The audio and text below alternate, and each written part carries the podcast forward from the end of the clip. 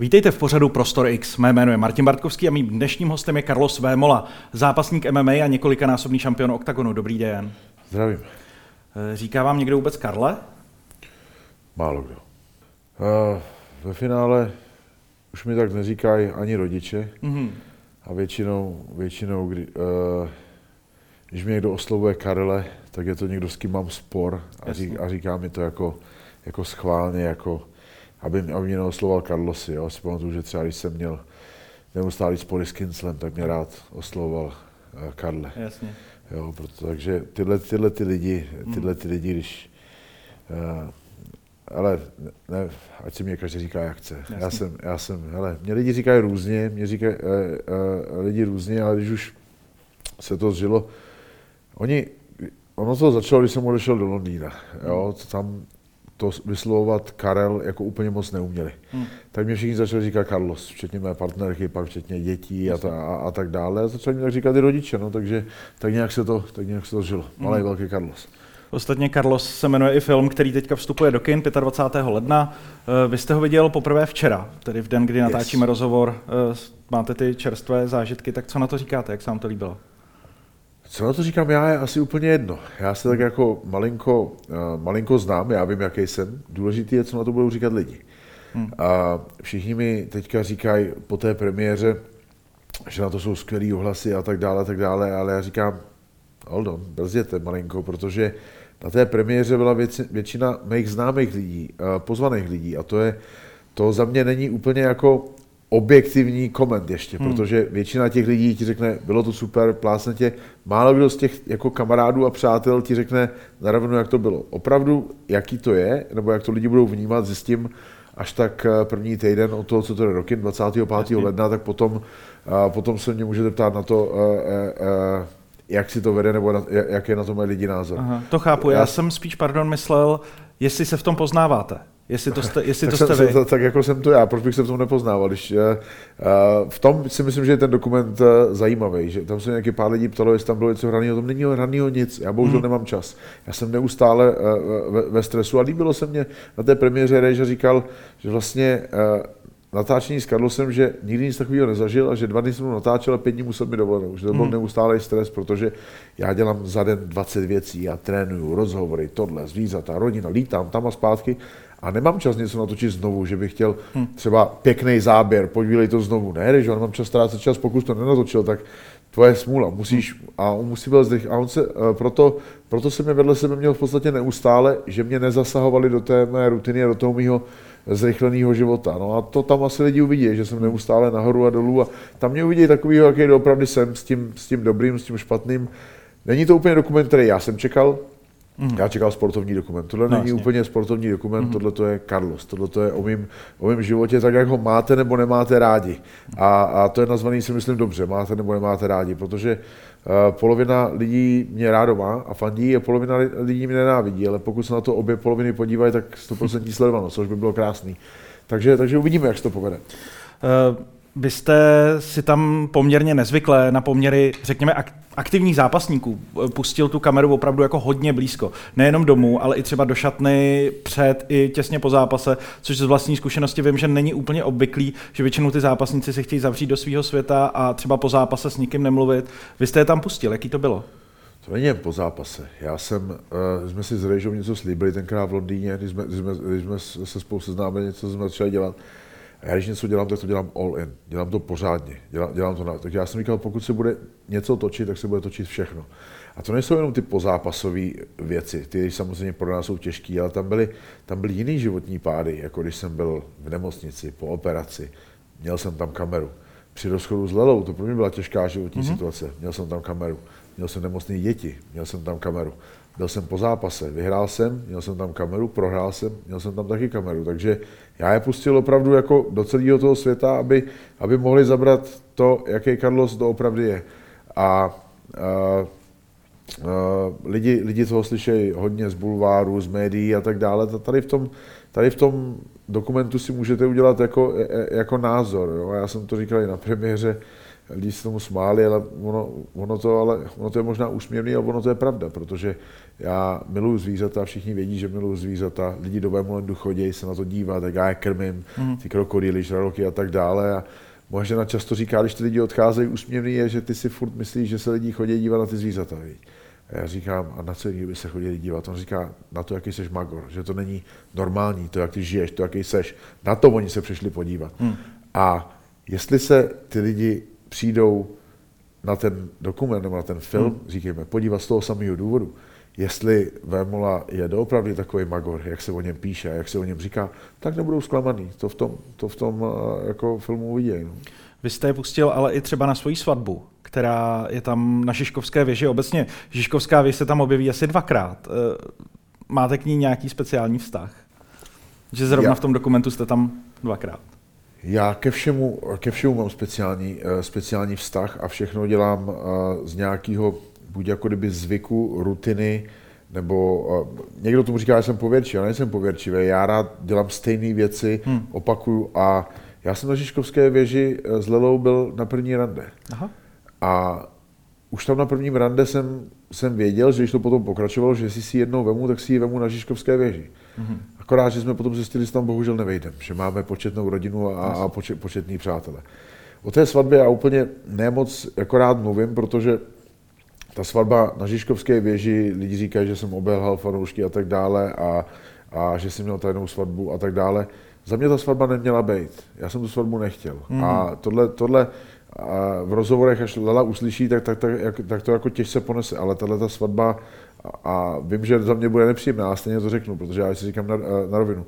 Tahle ta svatba byla fakt jako pro ní, protože mm já jsem slíbil, že si vemu, že budu šampion a taky na té Žižkovské věži jsme poprvé byli 28. července. Mm-hmm. A já, jak mám rád ty rutiny a ty stejné věci, tak jsem mi řekl, já když se budu ženit, tak se budu ženit 28. července. Jenomže já jsem potom byl zraněný, zápas nebyl, několikrát, několikrát se to uh, jako odročilo a už to docházelo do situace, kdy ta Lela mě přestávala věřit, že si ji jako fakt vemu. Já, si říkal, já si tě vemu, ale uh, já k tomu nepotřebuju ten papír a ona chtěla být vémola a děti stejný jméno a tak dále. A už to šlo do takového extrému, kdy já jsem říkal, ono to jako přijde a furt se to oddalovalo. A já jsem se mohl třeba zranit před tou štvanicí a zase by se to oddálo a jí už to bylo tak líto, že já jsem si ji vzal prostě před, aby ona měla ten klid, mm. že, že je ta, ta vémola, abych trošku jako utvrdil ten vztah a abych měl klid na tu přípravu. Ale proč to říkám? Protože pro mě ta svatba nebyla jako i ve, ve, ve mm. smyslu, že ona přijde a říká, máme výročí. Já říkám, ne, lásko, ty máš výročí. Já mám výročí 28. července, takže já k tomu výročí, já se nepamatuju, jestli to byl březen nebo duben, hmm. nebo kdy to bylo, pro mě, pro mě ten datum nic neznamená. Pro, pro mě ten datum je 28. července, mm-hmm. i když lidi budou říkat, že ta svatba nebyla.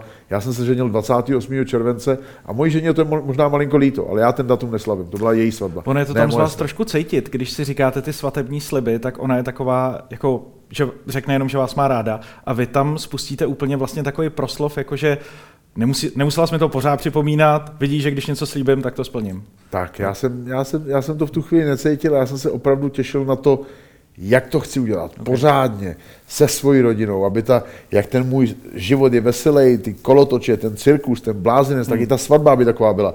A ne ve dvou, někde, někde na, vla, vlastně sami. A tak to tak dopadlo a, a pro ten klid, protože když jsem to slíbil, tak jsem to, tak jsem hmm. to dodržel. A sám sobě jsem si slíbil, že to bude po tom vyhraném zápase, že to bude toho 28. A pak jsem to tak taky, uh, taky udělal. Já si myslím, že jsem zápasil 23. a měl jsem pět dní na to, abych tu velkou svatbu zorganizoval, protože já kdybych ten zápas prohrál, tak ta svatba na té občanské plovárně nebyla. Hmm. A zorganizovat svatbu skoro pro 500 lidí za pět dní, hmm. to si myslím, že byl jako masterstreak a že se mě to povedlo, protože to fakt bylo tak, jak jsem, kromě kolotoče, který jsem na poslední chvíli nedokázal sehnat, kromě těch labutí, které se tam měli točit, tam bylo úplně všechno. Um, vy jste zmínil bulvár. Eh, když vlastně zmiňujete tu druhou svatbu, tak i tam jste vlastně do nějaký míry ten bulvár pozna, pozval. Nějak s ním vlastně pracujete. Vy v tom dokumentu říkáte, že ho neřešíte, Lela naopak, že ho řeší hodně, že se o tom kvůli, občas jako spolu hádáte. Ale přece jenom není bulvár vlastně jako nedílnou součástí vašeho života? Vůbec ale... toho přístupu, jak vy to vlastně pojímáte, i to zápasení, i celou tu show ale kolem to já, říkám, to já říkám všude, to možná vám jenom uniklo ně, uh, z nějakých mých rozhovorů. Hmm. Uh, já říkám, že ten bulvár je daň za úspěch mm-hmm. a proto já ho vůbec neřeším. Proto já ho vůbec neřeším a buďme rádi, že je. Já jsem za něj rád. Ať o mě píšou všechny tyhle, ty, mm-hmm. tyhle ty věci, protože Uh, já vím, že moje žena to nese těžce, třeba moje okolí, moje rodiče a tak dále, uh, ale lidi si neuvědomují jednu věc, kterou já si pamatuju, i když tu hlavu mám vymlácenou, jako by byla včera. Když jsem sem přišel z Ameriky tenkrát, tak v Čechách ten bojový sport byl v plenkách. Všichni jsme zápasili, trénovali, v zapli, zaplivaných tělocvičnách, nikdo o nás nevěděl, bolový sport bylo pomalu prostý slovo, na žádný rozhovory jsme nechodili, nikdo o nás nepsal, hmm. nikoho to nezajímalo. Co bychom za to tenkrát dali? Aby o nás psali média, aby jsme točili, aby o nás psal ten bulvár. Všichni jsme to chtěli. A teď, když to máme, tak se tam stěžovat za to, že o, o, o mě píšou. Ale oni o mě píšou i dobře. Ale přijdou lidi, kteří se chtějí přijít, že na tom píšou i špatně, píšou pro neprav, neprav. Buďme rádi, že píšou, buďme rádi, že je to zajímá, hmm. protože v momentě, kdy nebudou psát, v momentě, kdy ten bulvár nebude, kdy nikoho nezajímáš, tak to je tam, kde nechceš hmm. být a tam nechci být s tím sportem. Takže já vůbec neříkám, jako, že mi ten bulvár, bulvár vadí a proto, proto já říkám, že já ho neřeším, že mě jenom vadí, že moje žena, že, žena to řeší a ona všechno hmm. přečte a Nedej bože, že třeba odepíše někomu, že někdo napíše nějaký koment, on jim ještě odepisuje. Já říkám, Leli, ale v momentě, kdy jeden blbec se hádá na těch sociálních sítích a něco tam píše, v momentě, kdy ty mu napíšeš víc než jeden koment, tak se hádají dva blbci. Hmm. Protože normální, prostě střízlivý člověk s těma lidma, co mají profilovku uh, svojí kočičky nebo svého pejska, nebo možná ani ne svého pejska, prostě mají profilovku kočičky, stydějí se za svůj vlastní ksicht hmm. a snaží se vám vnutit nějaký názory, nedej bože kritizovat někoho z vaší rodiny, děti nebo někoho blízkého, to mě uráží a, a, a odmítám nad těma lidma ztrácet hmm. čas. Ať už to jsou někteří bulvární uh, uh, redaktoři, anebo jenom prostě obyčejní lidi z Facebooku s falešnýma hmm. profilama a tak dále. Já jsem nemyslel úplně, že byste si třeba stěžoval na ten bulvár. Spíš mi jde o to, jakou roli třeba, a nejenom bulvár, ale myslím obecně i média, hráli třeba přesně tady v tom, budování toho, kdo jste a jak vás vlastně ta široká česká veřejnost vnímá. Protože vy i v tom dokumentu říkáte, lidi nechodí na MMA, lidi chodí na VMOLu.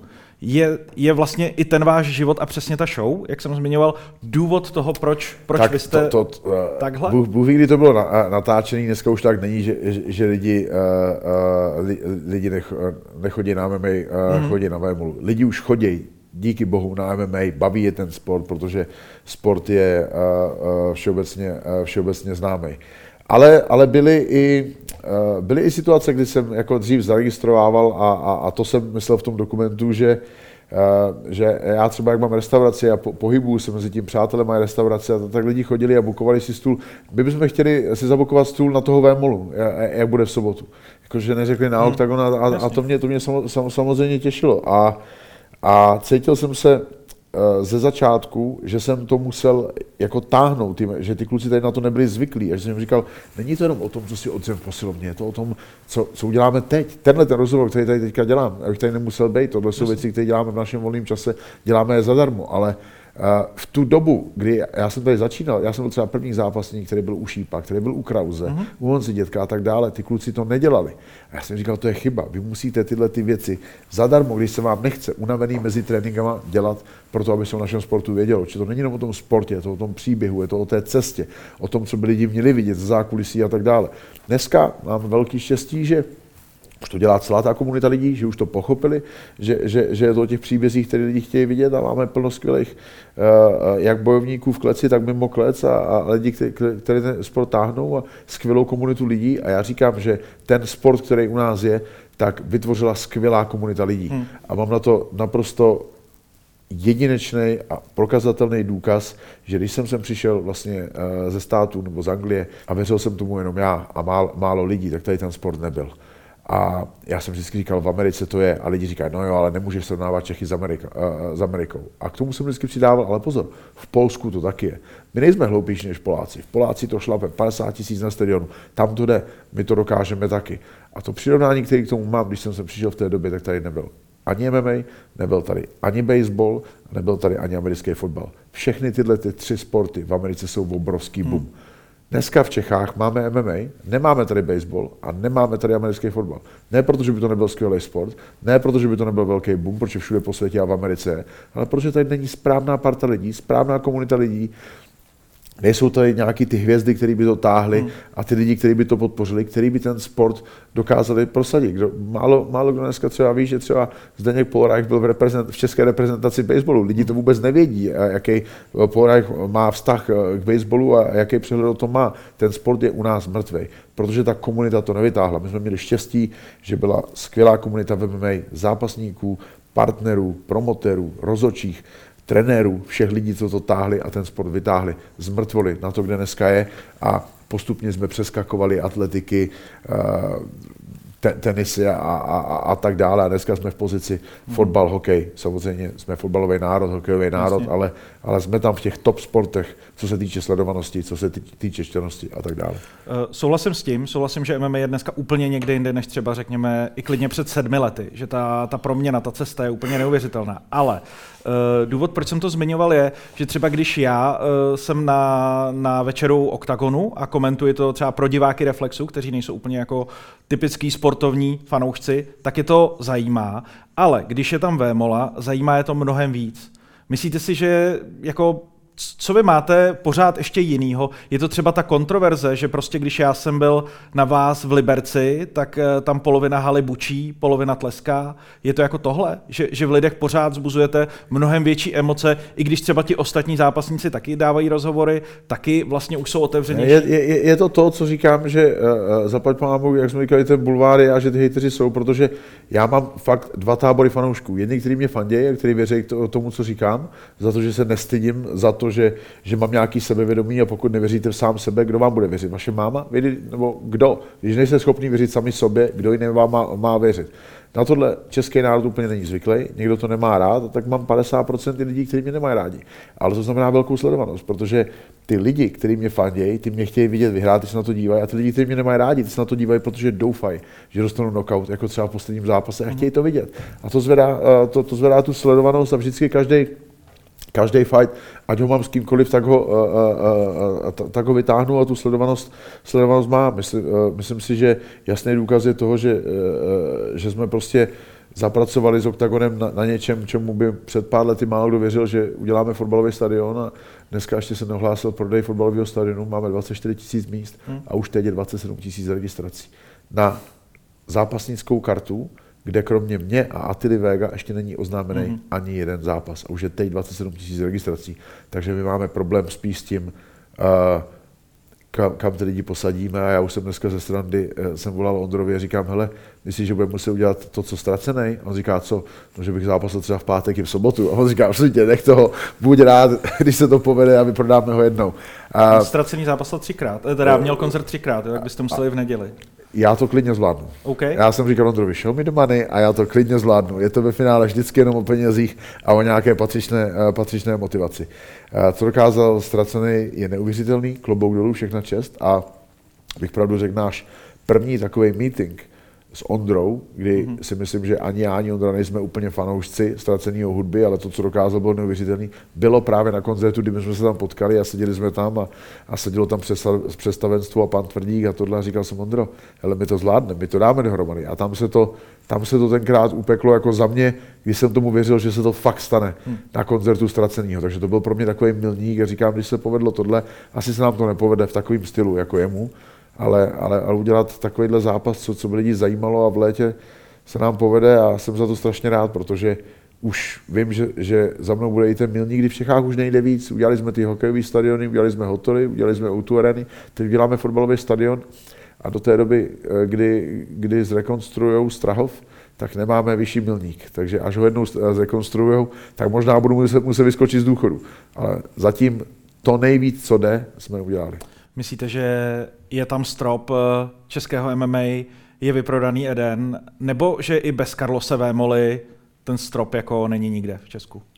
Sky is the limit, strop není nikde, strop je jenom ten, který si dáte do hlavy. Hmm. Uh, ne, ne, není, ne, ne, není k tomu ani potřeba uh, Carlose Vémoli, je, je, je k tomu potřeba něco, co lidi chtějí vidět. Hmm. Uh, teď jako na první dobrou, já bych mohl vytáhnout 10 případů, co by se mohly stát. Na první dobrou vám řeknu, představte si, uh, není k tomu potřeba ani samozřejmě OKTAGON je největší česká a evropská, ani k tomu třeba ani OKTAGON. Kdyby přišlo UFC do Čech mm-hmm. a že dá titulový zápas i Jirku Denisu Procházkovi, tak to můžou udělat třeba v Letňanech, tak to můžou udělat v celé Ostravě a, a bude to vyprodaný. No, otázka, jestli na UFC vůbec máme stadion v Česku. No právě, že nemáme. No. Proto, proto říkám, že no, ten no, no. milník je momentálně jeden. Do té doby, než zrekonstruujeme Strahov. Mm. Až ho zrekonstruujeme, tak se můžeme bavit o dalších milnicích. Zatím, zatím vyšší milník nemáme a pojďme si dávat velký cíle a ty nejvyšší mety. O nás nám povedla.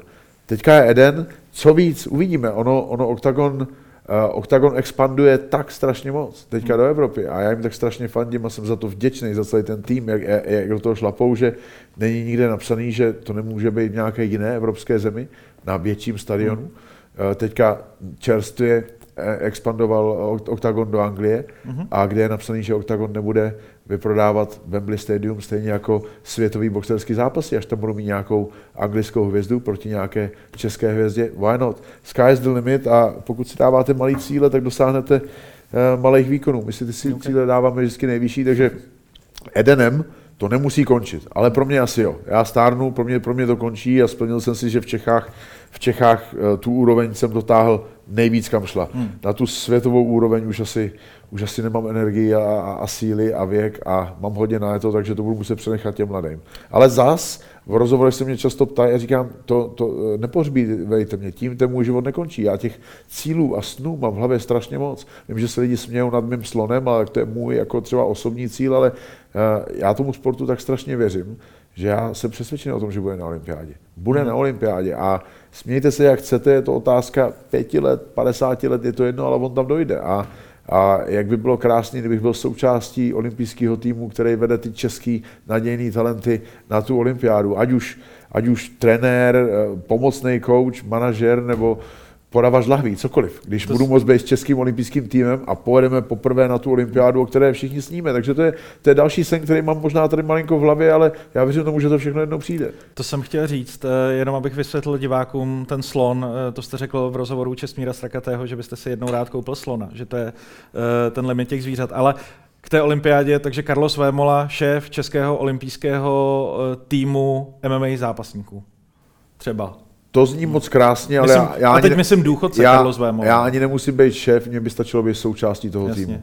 Hrdý člen týmu, který veze ty český kluky a české holky na olympiádu za Česko ve sportě, který na olympiádě nikdy nebyl. Hmm. A já pamatuju ty dny, to je 30 let zpátky pomalu, když jsem tady jezdil na snowboardu.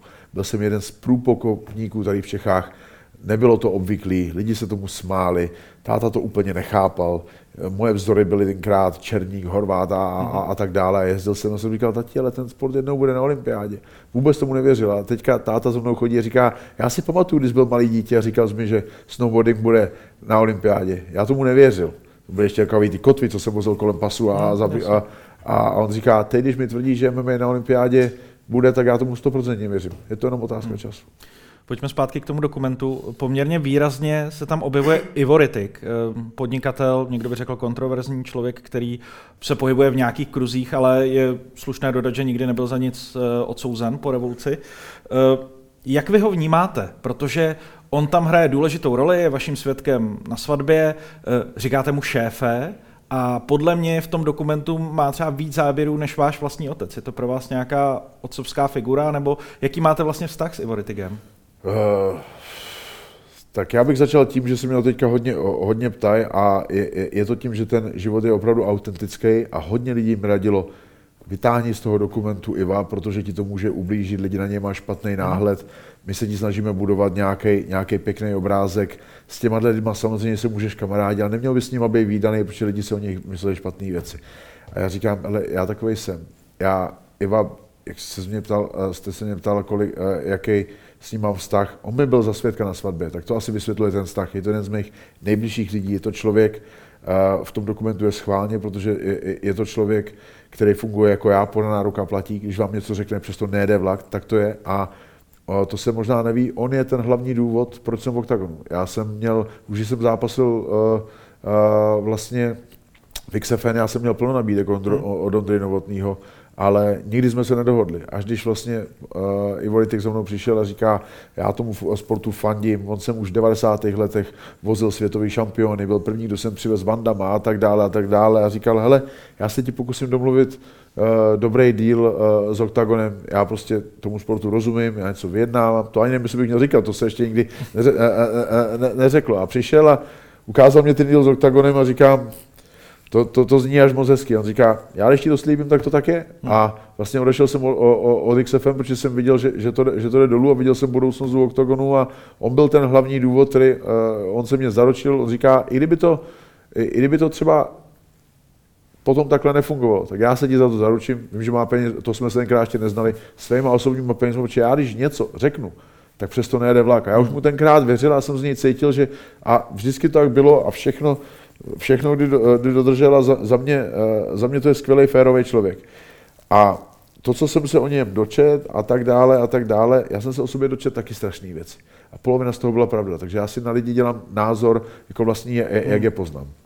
Nehledě na to, že za všechny ty kauzy a ty soudy, ze kterých byl uh, vlastně obviněný, tak já se s ním kamarádím hodně let, jak se to táhlo, táhlo a teď je ten čas, kdy on dostává odškodnění od státu, že to bylo křivě a tak dále a, a, a, tak dále. Takže on, jak, ty, jak jste říkal, on od té revoluce je bezúhnej, Eh, ty kauzy samozřejmě má, mě ho může být tak maximálně líto, protože už ho český stát odškodňuje, ale veřejně se mu za to, čím prohnali jeho a jeho rodinu, že oni furt museli číst nějaké věci, se mu jako veřejně ještě nikdo neomluvil. Jo, takže, eh, takže to, je, to je taky ten smutný úděl toho, eh, toho bulváru a tak, jak já jsem ho poznal, tak já ho rozhodně ve svém životě, on moje, v mém životě on to místo má a to byl ten důvod, proč jsem ho z toho, z toho dokumentu jako rozhodně, hmm. rozhodně nevytahoval. To, že tam byl můj, víc než můj otec, tak eh, to zas eh, tak není, ono spíš můj otec nenávidí focení a natáčení. Hmm. Můj otec tam nechtěl být vůbec, Jasně. ale jakože vůbec. Hmm. Ale já jsem si zase prosadil, že tam ten tata jako musí. Nakonec ho tam dali, eh, chápu, že v mládí na, na mě byl tvrdý, tak tam dali aspoň tu pasáž toho mládí a potom na konci, eh, že, že jsme si to všechno vyříkali a že všechno zlý bylo pro něco dobrý, že mě aspoň ta jeho drezura vycvičila k nějaké disciplíně. Ale to, že tam byl tak málo, tak to je vyloženě Jasně. jako jeho přání a je to spíš jako Kdyby bylo po jeho, tak by to nebyl vůbec. Kde Ivo s tím neměl problém, on jaký je, tak, tak v tom dokumentu prostě byl, jako plno ostatních lidí. A kdo si možná nepřál v tom dokumentu být, tak je můj bratr, se kterým mm-hmm. v tom dokumentu vlastně poznáte, že já se s ním dál nestýkám, já s ním nekomunikuju, ale to bylo na komunikaci jeho a Rejži, a protože vlastně on nás seznámil dohromady, on, oni byli kamarádi a to, jak jste to vyříkali, oni mezi sebou, to proč tam byl nebo nebyl, jestli tam má být nebo nemá být, to nemá se mnou nic společného. Mm. To je vyloženě režisérová role a já jsem, já jsem mu svěřil vlastně veškerou důvěru v tomto dokumentu, takže to, jestli tam můj bratr měl být nebo neměl být, jestli to s ním má vyřešený nebo nemá vyřešený, to si musí, to si musí zdůvodnit. Mm. To jste mi vlastně nahrál, já jsem se vašeho bratra chtěl trochu dotknout, protože mě mm, já jsem ten příběh neznal. Já vás vnímám jenom jako MMA zápasníka. Neznám tolik tu vaši bulvární stránku, protože mě MMA baví sledovat, takže znám ale jenom tu zápasnickou linku. A ten vývoj toho vztahu mě velmi překvapil. A to bylo, vy tam vlastně, ten dokument obsahuje archivní záběry, 15 let staré z Londýna prostě ze začátku, kde prostě ten bratr za vámi jezdí, vy tam vlastně trávíte ten čas a najednou je zlom. A, a poměrně explicitně se tam vlastně vybalí ta kauza, kdy váš bratr vlastně využil vašich, řekněme, choulostivých záběrů, které prostě pustil na veřejnost. Tak eh, byl jste překvapený, že to je v tom dokumentu? Jestli jste to teda předtím nevěděl a, a co na to říkáte, že vlastně tahle událost je tam takhle poměrně jako silně a docela syrově uh, překvapený, přítomná. překvapený jsem asi byl, protože ono to video je poměrně dlouhý a v tom, v, tom, v té originální verzi, když jsem byl jako třeba v té střižně a, a, a tam to vyjelo, a tak, tak, tak to tam bylo sestříhané tak, že by to měli vysílat spíš až po desáté. A já říkám, hmm. Rejžo, ale já se nestydím za nic, co jsem kdy v životě udělal. To, to, to, to že dokážu být, být ovado, o tom se nemusíme bavit, hmm. ale a, je to dokument, na který budou chodit moje děti, moje žena a tak dále, tak a, jako domluv se s ní. A, bude se na to dívat moje rodiče a tak dále. Neříkám, že to jsou věci, že chci dělat, že se nestaly, oni se staly, ale proč je jako ukazovat a připomínat v mém filmu? Takže jestli se to domluvíš s Lelou, a co, což jako pochybuju, či ona taky ví, že se na to budou dívat moje děti, moji holce už dneska 16, klukovi 13, jsou poměrně dospělí děti, tak to tam klidně dej. On říká, ale ne, víš co, po, po, po uh, konverzaci s Lelou jsme se rozhodli, že to dáme pryč. A tak, tak jsem to tak uzavřel. Mm. A já myslel, že tam není. A teď jsem přišel vlastně na tu tiskovou konferenci, kde jsem to pořád neviděl a tam mi někdo z novinářů říká, co říkáte na tu scénu jako s těma, s těma holkama, co váš bratr pustil. A já říkám, jakou scénu? Říkám, Rejžo, ty hovado, ty jsi tam jako fakt dal. A on mi to jako ani neřekl, aby jsme neměli nějaký dohady předtím, takže mm. Já říkám, víte co, nechte se mi na to v klidu podívat, pak jsem vám na to odpovím, protože já jsem nechtěl přijít o ten bezprostřední zážitek, eh, jako měli diváci, já jsem to fakt chtěl vidět poprvé. Tam byly eh, záběry starý 15 let, který já ze svojí vymlácenou hlavou, ze svojí branže si nemůžu pamatovat, takže, takže mě to bavilo. To, že to tam dal, to, to tam, eh, to tam dal, stejně všichni vědí, nebo ta veřejnost bulvární ví, ví že, se, že se tyhle ty věci staly, staly, že to můj bratr z jakékoliv důvodu vypustil ven. Na ty důvody si musíte zeptat jeho. Dneska ve finále může být jedno. No a s bratrem teda vůbec nejste v kontaktu? A... Ne, ne, vůbec. Já, já, já od toxických lidí se snažím distancovat hmm. a uh, přátelé si můžete vybrat, rodinu bohužel ne. Hmm. No a pokud je, je v rodině nějaký toxický prostředí, tak já se od něj, já se od něj distancuju. Takovýhle lidi, kteří vás dokážou, tohle byste asi od bráchy nečekali a který vás uh, dokážou jako potopit, uh, já mu nepřeju nic špatného, ale nepotřebuju tyhle lidi ve svém životě a nepotřebuji s ním komunikovat. Jo. Důležité je třeba taky vědět, že se to stalo jenom proto, že já jsem caveman a neumím moc jako s moderní technikou a v době, kdy, eh, kdy eh, on neměl žádný peníze, nějaký zázemí, já jsem pomáhal. Jednou z těch pomocí bylo, že jsem mu dal svůj starší telefon a v tom byly ty videa, které já jsem jako nedokázal smazat a, on toho využil. Takže on k tomu měl asi nějaké svoje důvody a říkám, když lidi udělají něco v životě, nebo mě zradě, já absolutně eliminuju z mého, z mého života. A to stačí dohoda, hmm. na které se domluvíme, a pak řeknou, nemáš na to smlouvu, nebo takového. S takovým člověkem nechci mít nic společného. To, jak jsem se, uh, se bavil předtím třeba s Ivem Retigem, když se na čem domluvíme, já nepotřebuji žádnou smlouvu, podaná ruka platí. A jenom takový lidi chci mít kolem sebe. Já jsem možná tvrdý člověk, ale rovný člověk. Hmm. Já vás buď napřímo pošlu do prdele, anebo když vám něco slíbím a řeknu, tak to tak je a přesto nejede vlak. A udělám maximum pro to, abych to dodržel a abych to dotáhl. A to se třeba projevuje i v tom dokumentu, jak se mě lidi ptají, a vy jste je fakt pustil všude, já jsem to režii slíbil, já jsem je pustil všude. A to i v situacích, kdy jsem prohrál, kdy jsem byl po rozchodu, kdy jsem byl po operaci, když tam Rejža chtěl být s kamerou, tak tam byl a nebylo to o tom, Karlosi můžu, bylo to o tom, Karlosi, my přijedem. A nebo to ani nehlásil a byl tam protože ode mě měl před těma 15 lety, i když to byl mladý blbý Carlos, ale měl tenkrát slíbený, že může být kde chce, hmm. že, to nechám, že to nechám na něm. Hmm, to je fér. Co tam ale je jako poměrně hodně v tom dokumentu, tak jsou vaše... Fér to možná je? je myslím jako fér vaše jednání. Jo, ne, ne, to, je, ne to jeho. Vůči, ale ne lidi, lidi, to, lidi to nebrali jako, že to je fér, protože já jsem mu něco slíbil před 15 lety a já jsem to neustále dodržoval. Hmm. Ale před těma 15 lety jsem neznal Lelu. Jasně. A potom přišla třeba Lela, anebo přišla moje máma, která a, a říkají, jako oni tady budou na Vánoce. My tady máme, nebo oni tady budou, když ty, ty seš po operaci, nebo oni tady budou, když ty se sprchuješ. Říkám, on bude, kde bude chtít, protože jsem mu tak řekl. Takže lidi někteří z mýho okolí to jako, jako nedokázali pochopit. No a to byl třeba můj táta, který se od toho distancoval Jasně. a proto v tom dokumentu tak často není, protože on nechce být točený a není na rodinných fotkách, on to prostě nemá rád. Tak jsem se to snažil co nejvíc akceptovat, ale neakceptoval jsem to tak, aby v tom dokumentu nebyl. To jsem, to jsem zase jako nechtěl, protože to je, díky němu vlastně začal, začala celá, celá ta moje, eh, celý ten můj kolotoč kolem těch bojových sportů. To chápu. Hodně tam jsou ale vaše děti. Eh, Vy v tom vztahu k ním říkáte, že máte úplně jiný, než jaký měl třeba váš otec k vám, vás prostě řezal jako žito. Vy jste říkal, že byste v životě ruku na vlastní děti eh, nevstáh a že jediného, čeho litujete, že jste jim nemohl věnovat ten čas. Kupoval jste jim dárky, nebo kupujete jim dárky, tak jak to vnímáte vy, ten vztah k dětem a jak se k ním budete chovat třeba po konci té kariéry, nebo jak máte v plánu jim to kompenzovat? Tak já se jim to snažím kompenzovat, jak můžu, v rámci, v rámci nějakých mých možností. Zase je to otázka, jestli je to dobře nebo, uh, nebo špatně. Jo? Moje, moje rodiče třeba říká, že to je špatně, říkám, ale do vaší výmluvy vám taky nikdo nekecá, vy mě nekecejte do mojí výmluvy. Já to, já to vidím tak, že já jako dítě jsem, jsem měl velký štěstí, skvělí rodiče, protože ty by se rozdali. Ty, kdyby neměli chodit v botech, tak jejich vlastní boty dají daj dětem, starali se o nás, co mohli. Ale bylo plno věcí, které jsme nemohli mít. Prostě finančně jsme si je nemohli dovolit. A, a, a moje máma už tenkrát pro mě byla velký vzor, prostě ona měla dvě děti, do toho tři zaměstnání, neustále něco dělala, snažila se, aby jsme se měli co nejlíp.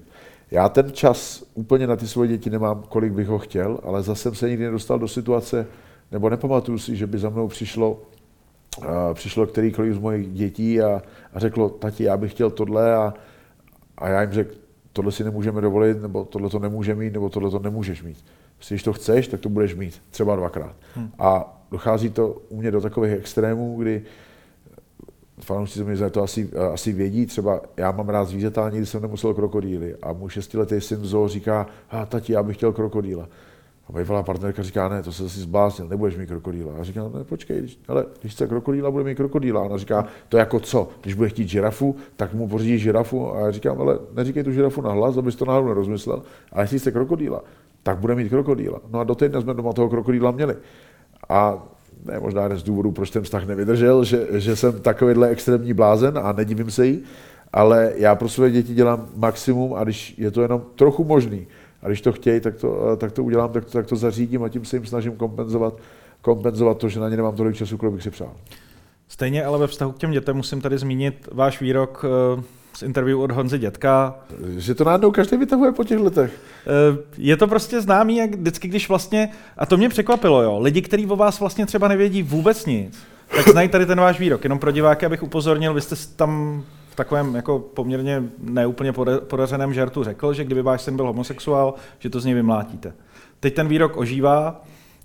Uh, ten nemáte... výrok neužívá, ono to v lidech jako, jako nějak žije, ale já mám rád si z věcí dělat srandu a speciálně, když to jsou věci, o kterých moc nechci mluvit, tak je odbydu nějakým žertem. Ano, možná tohle to byl blbý žert, ale já neustále, neustále žertuju na, na Romy nebo cikáni a, a i když byste dneska neměl říkat a tak dále, ale já mám plno kamarádů Romů, Alexandr Cverna, Romstáři na mý svatbě, na kterékoliv eh, hostině u nás eh, doma hrajou. Já si z nich neustále dělám srandu a oni zase ze mě.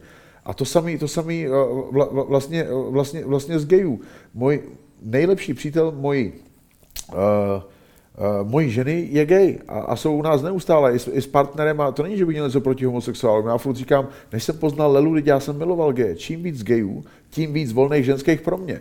A když, uh, kdy, když on zadělek říká, co, co, co, co byste dělali, kdyby váš syn byl gay, tak mu říkám, tak to z něj vymlátím.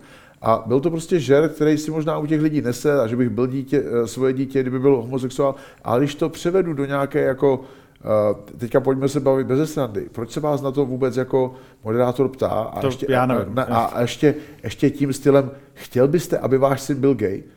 Pokud jste normální, tak ne. A je mi úplně jedno, co si gayové myslí. Pokud jste normální rodič, tak se těšíte na vnoučata a chcete, aby vaše dítě, aby moje dcera mělo, eh, eh, eh, měla manžela a měli spolu děti a chce, aby můj syn měl partnerku a, a měl, mě, měl děti, já se těším na vnoučata a děti mám rád. Takže pokud se mě ptáte, chcete, aby váš syn byl gay? No samozřejmě nechci. A vadilo by vám, kdyby váš syn byl gay? No nevadilo. Prostě by to tak bylo, ale není to jako moje přání. Takže, to jsem a... chtěl jenom dodat, že možná by stačilo jenom chtít, aby se to dítě mělo co nejlíp. Přesně tak. A proto se mě lidi ptají, budeš chtít, aby, aby dělal MMA? Ne, ne, ať si dělá to, co bude chtít on a, a, a já, já, ho v tom, já ho v tom 100% podpořím. Byl bych rád, kdyby nedělal MMA, aby se nemusel projít tím, co si prošel já. A když to bude chtít dělat, tak ho podpořím. Když to nebude chtít dělat, já ho do toho nebudu nutit. Já byl v šesti letech nucený. Já jsem neměl jinou volbu. Já jsem šel do zápasu a nemohl jsem se ptát, jako jestli se mě to líbí, nebo jestli bych chtěl brusle, jestli bych chtěl bruslit. Tak to bylo daný. Já jsem neměl jako nějakou možnost rozhodnutí. Prostě mě, mě věci byly nařizované a přikazované a musel jsem je dělat. To moje děti nemají. Oni ode mě nemají jediný, jediný příkaz a mám velký štěstí, že mám skvělé děti, mám hodné děti, že mě respektují, možná, možná ze mě jde nějaký přirozený, uh, při, přirozený respekt, ale uh, já, mám, já mám až moc hodný děti, si kolikrát říkám. Já mám, to, to, to ani nejde naučit, to někdy nejde, nejde vychovat. Já když si zpamatuju, co, co jsem dělal ve 13 letech, já ve 13 letech byl puberták, který dělal problémy, průsedy a tak dále a můj syn, já mu říkám, ale ty už nemluvíš s Mikem, on říká, no já se o tom nechci bavit, říkám, no to mě teda povíš, prosím, nemluvíš, co, přebrat ti holku. Ne, ne, ne, víš, já jsem, já jsem ho viděl, jak kouří ajkosku, tak já už s ním nechci mluvit. Já se začnu smát, ono to je, mně to přijde úsměvný, hmm. protože když si představím, co my jsme dělali ve 13 letech, ta ajkoska to by byl, já mu říkám, no to seš hodnej, tak to s ním nemluv, když, když, když kouří ajkosku. Okay. A říkám si, on je tak hodnej. A to jsou věci, které, já jsem je ani, to, to mě, já pamatuju, mu byly třeba dva, tři roky. A já jsem ho vzal v létě a koupil jsem mu zmrzlinu, třeba hodinu od baráku. A on říká, ještě pro ségru. Jak vy vysvětlíte dvouletýmu dítěti, že říkám, ne, to nedovezeš, uh, to se rozpustí. A on ne, a stál a brečel. A že bez zmrzliny pro ségru domů nepojede tak jsem mu ji musel koupit a vezli jsme ji, samozřejmě se roztek, roztekla v autě a on to prostě v sobě má, on by se rozdal a on je, on je od, malinka, od malinka hodný a nemusel jsem na něj ani být, ani být přísný. Kde můj otec na mě byl přísný od malinka a byl jsem teda grázel. To uh, oproti svým dětem Nechtěl bych mít takový děti, jako jsem byl já. OK. Eh, poslední ten člověk z té vaší rodiny, který tam je, tak, nebo ne, samozřejmě poslední, ale eh, je tam poměrně dost, tak je Lela. Eh, jak ona ten, ten dokument vnímá? A třeba já osobně mám pocit, nebo, a teď mluvím čistě za sebe, když jsem to věděl, já bych ji tam třeba chtěl jako slyšet víc a chtěl bych slyšet víc jejího pohledu na to, jaký jste. Nemáte pocit, že tam je třeba málo? Nebo tak a to jsou názory, které se budou asi, a, a, asi lišit. Já, já nevím, jaký z, toho, jaký z toho mám pocit. Já když se uh, ptáte něco na mě, já mám rád, když lidi na mě říkají názory. A mě třeba volal dneska Ondra Novotnej, eh, který si myslím, že, že má velký přehled, mm, co mhm, se týče jasně. ve světě a co se týče vůbec biznisu a všeho. A mám k němu velký respekt. A říkal mi, víš, co se mě, víš, co se mě líbilo? Že ten dokument byl o tobě a nikoho tam nebylo, nebylo jako nějak moc, nebylo tam ani moc tvých rodičů, hmm. nebylo tam ani moc Lely, neptali se ani moc uh, mě, Ivaritika, tebe, uh, tvýho bráchy, nebo, nebo to, bylo to o tobě, bylo to takový, jaký ten hmm. život je a nebylo to stavy, ne, nebyli tam vyzdvihovaný nějaký lidi, nebylo tam moc tvojí bývalky, nebylo tam moc dětí, byl to prostě Carlosův život, tak, jak je a to se mně líbilo. Takže jeho názor byl, že se mu takhle líbilo. Jasně. Váš názor je možná, že jí tam bylo málo. Já nevím, já se těším na všechny názory okay. všech, co, co mi k tomu řeknou. Nedokážu na to odpovědět. Jestli by tam měla být víc nebo míň, tak jen zapomeňte, já jsem dokument nikdy nedělal. Hm? Byla to pro mě velká neznámá a tohle jsou otázky spíš na režiséry. Je to tak. To a, a spíš já, jenom jsem se ptal po pocitu. Já na, to, já na to nedokážu Uh, uh, nedokážu odpovědět. Jo. Zase na druhou stranu, jo, že vám do toho skočím. Uh, Ona tam hraje dost jako neverbálně, že ani nemusí mluvit, ale třeba ty momenty, jo, když vás sleduje, jak vy jste hladový, naštvaný, jak schazujete, nebo když prohrajete zápas a ona je tam v té šatně a sedí třeba dva metry od vás, tak to taky dost jako vypovídá, jak snadný je asi žít s profesionálním zápasníkem.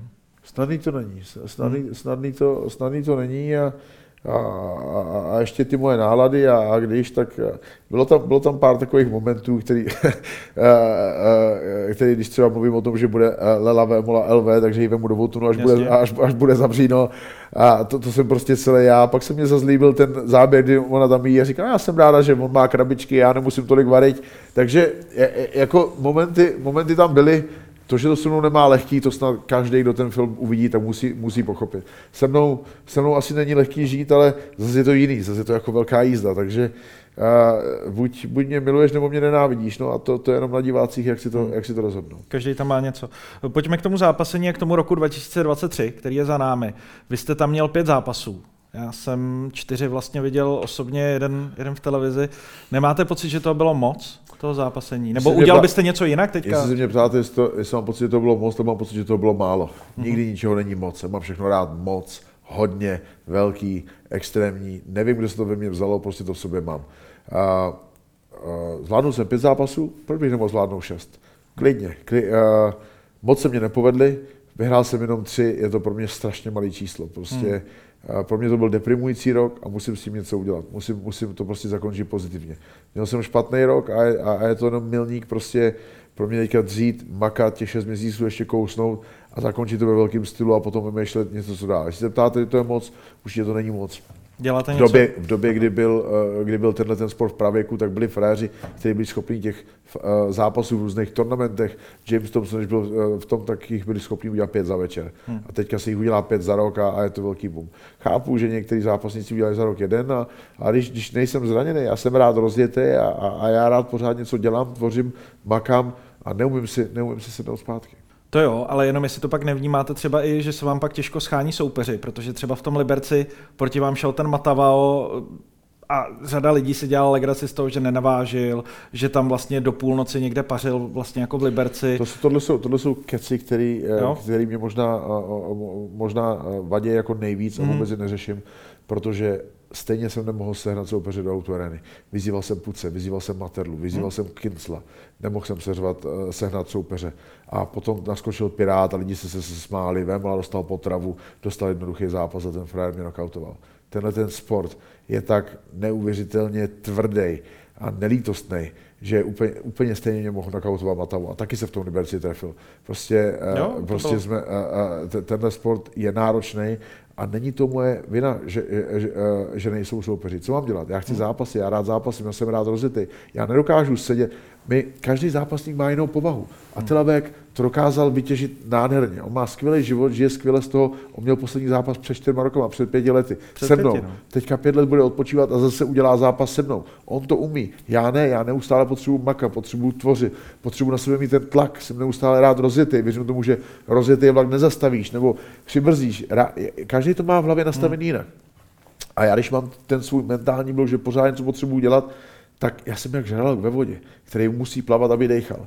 A pokud mě zastavíte, tak já jsem v křeči a já potřebuju jet, takže, uh, takže jestli se mě ptáte, jestli to bylo moc, ne, nebylo hmm. to moc, bylo to málo. Čeká vás 8. Eh, června, je ten zápas v Edenu s Atilou Vegem. On pět let odpočíval, řekněme, užíval si život, eh, dos, dosyta jedl, žil život celebrity, vy jste pět let se hojil a zápasil. Jaký ten zápas bude? Jaký ten zápas bude, nevím, ale jestli bez srandy mám něco říct, tak hmm.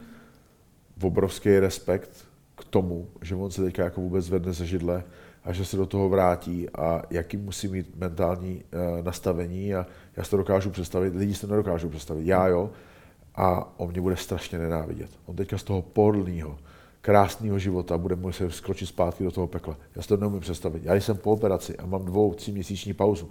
To je tak strašně těžký se vrátit s tou nadváhou, s tím deficitem, kdy nemůžete dechat, kdy se do toho musíte vracet, ty bomby, které vám nechutnají, protože to tělo to podvědomě vnímá, reflexy, úhyby a tak dále, učíte to, to, to tělo se podvědomě dostává do té dimenze, kterou vy potřebujete jako hladový bojovník a on se do toho musí teďka dostat. A já vím, že to v sobě má, že se do sebe dostane. On mě bude každý den nenávidět a klobouk dolů. Tohle je něco, co já osobně po pěti letech nic nedělání s takovouhle nadváhou, jako má on, bych nedokázal. Takže já věřím tomu, že to dokáže, já vím, že tu váhu udělá, já vím, že přijde, ne, eh, že přijde připravený, ale já bych to po takovéhle pauze nedokázal, takže to je něco, za co ho musím ocenit. Mm-hmm. Vypnete ho? Hele, jestli ho vypnu, to úplně nevím. Nerad bych sliboval něco, co nemůžu doručit, ale slíbím rozhodně to, že ho porazím. Okay. Já bych tam musel znovu jinak umřít, tak jako jsem umřel v tom prvním zápase.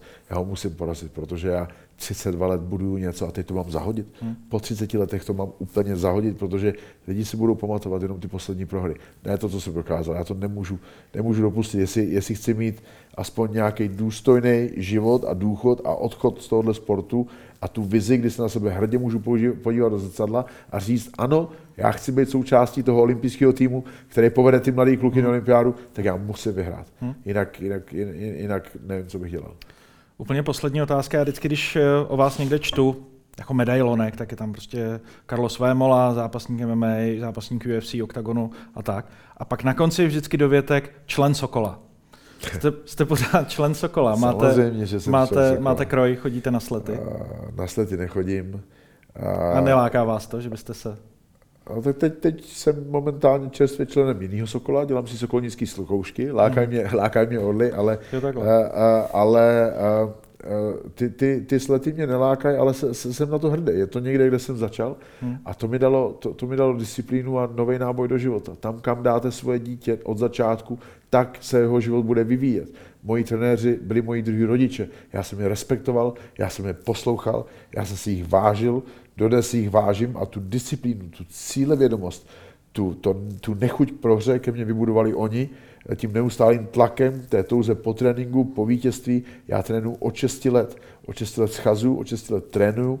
Několikrát týdně nedokážu bez toho být a to ve mně nastavili oni a tenkrát v Sokole. A Takže já dodnes, dodnes jsem hrdý na to, že jsem tam byl a vždycky, když je memoriál třeba Gustafa Frištěnského nebo Josefa Musela nebo takovýhle akce, které už nejsou tak známý, mm-hmm. vždycky, když mám čas, tak tam jedu a účastním se toho, protože tam možná vyrůstá nějaká nová potenciální naděje, nějaký nový Gustav Frištenský, nějaký nový Jirka Denisa Procházka, nebo nějaký jiný nový mladý Vémola, nebo lepší frér, než byl Procházka, než byl Vémola.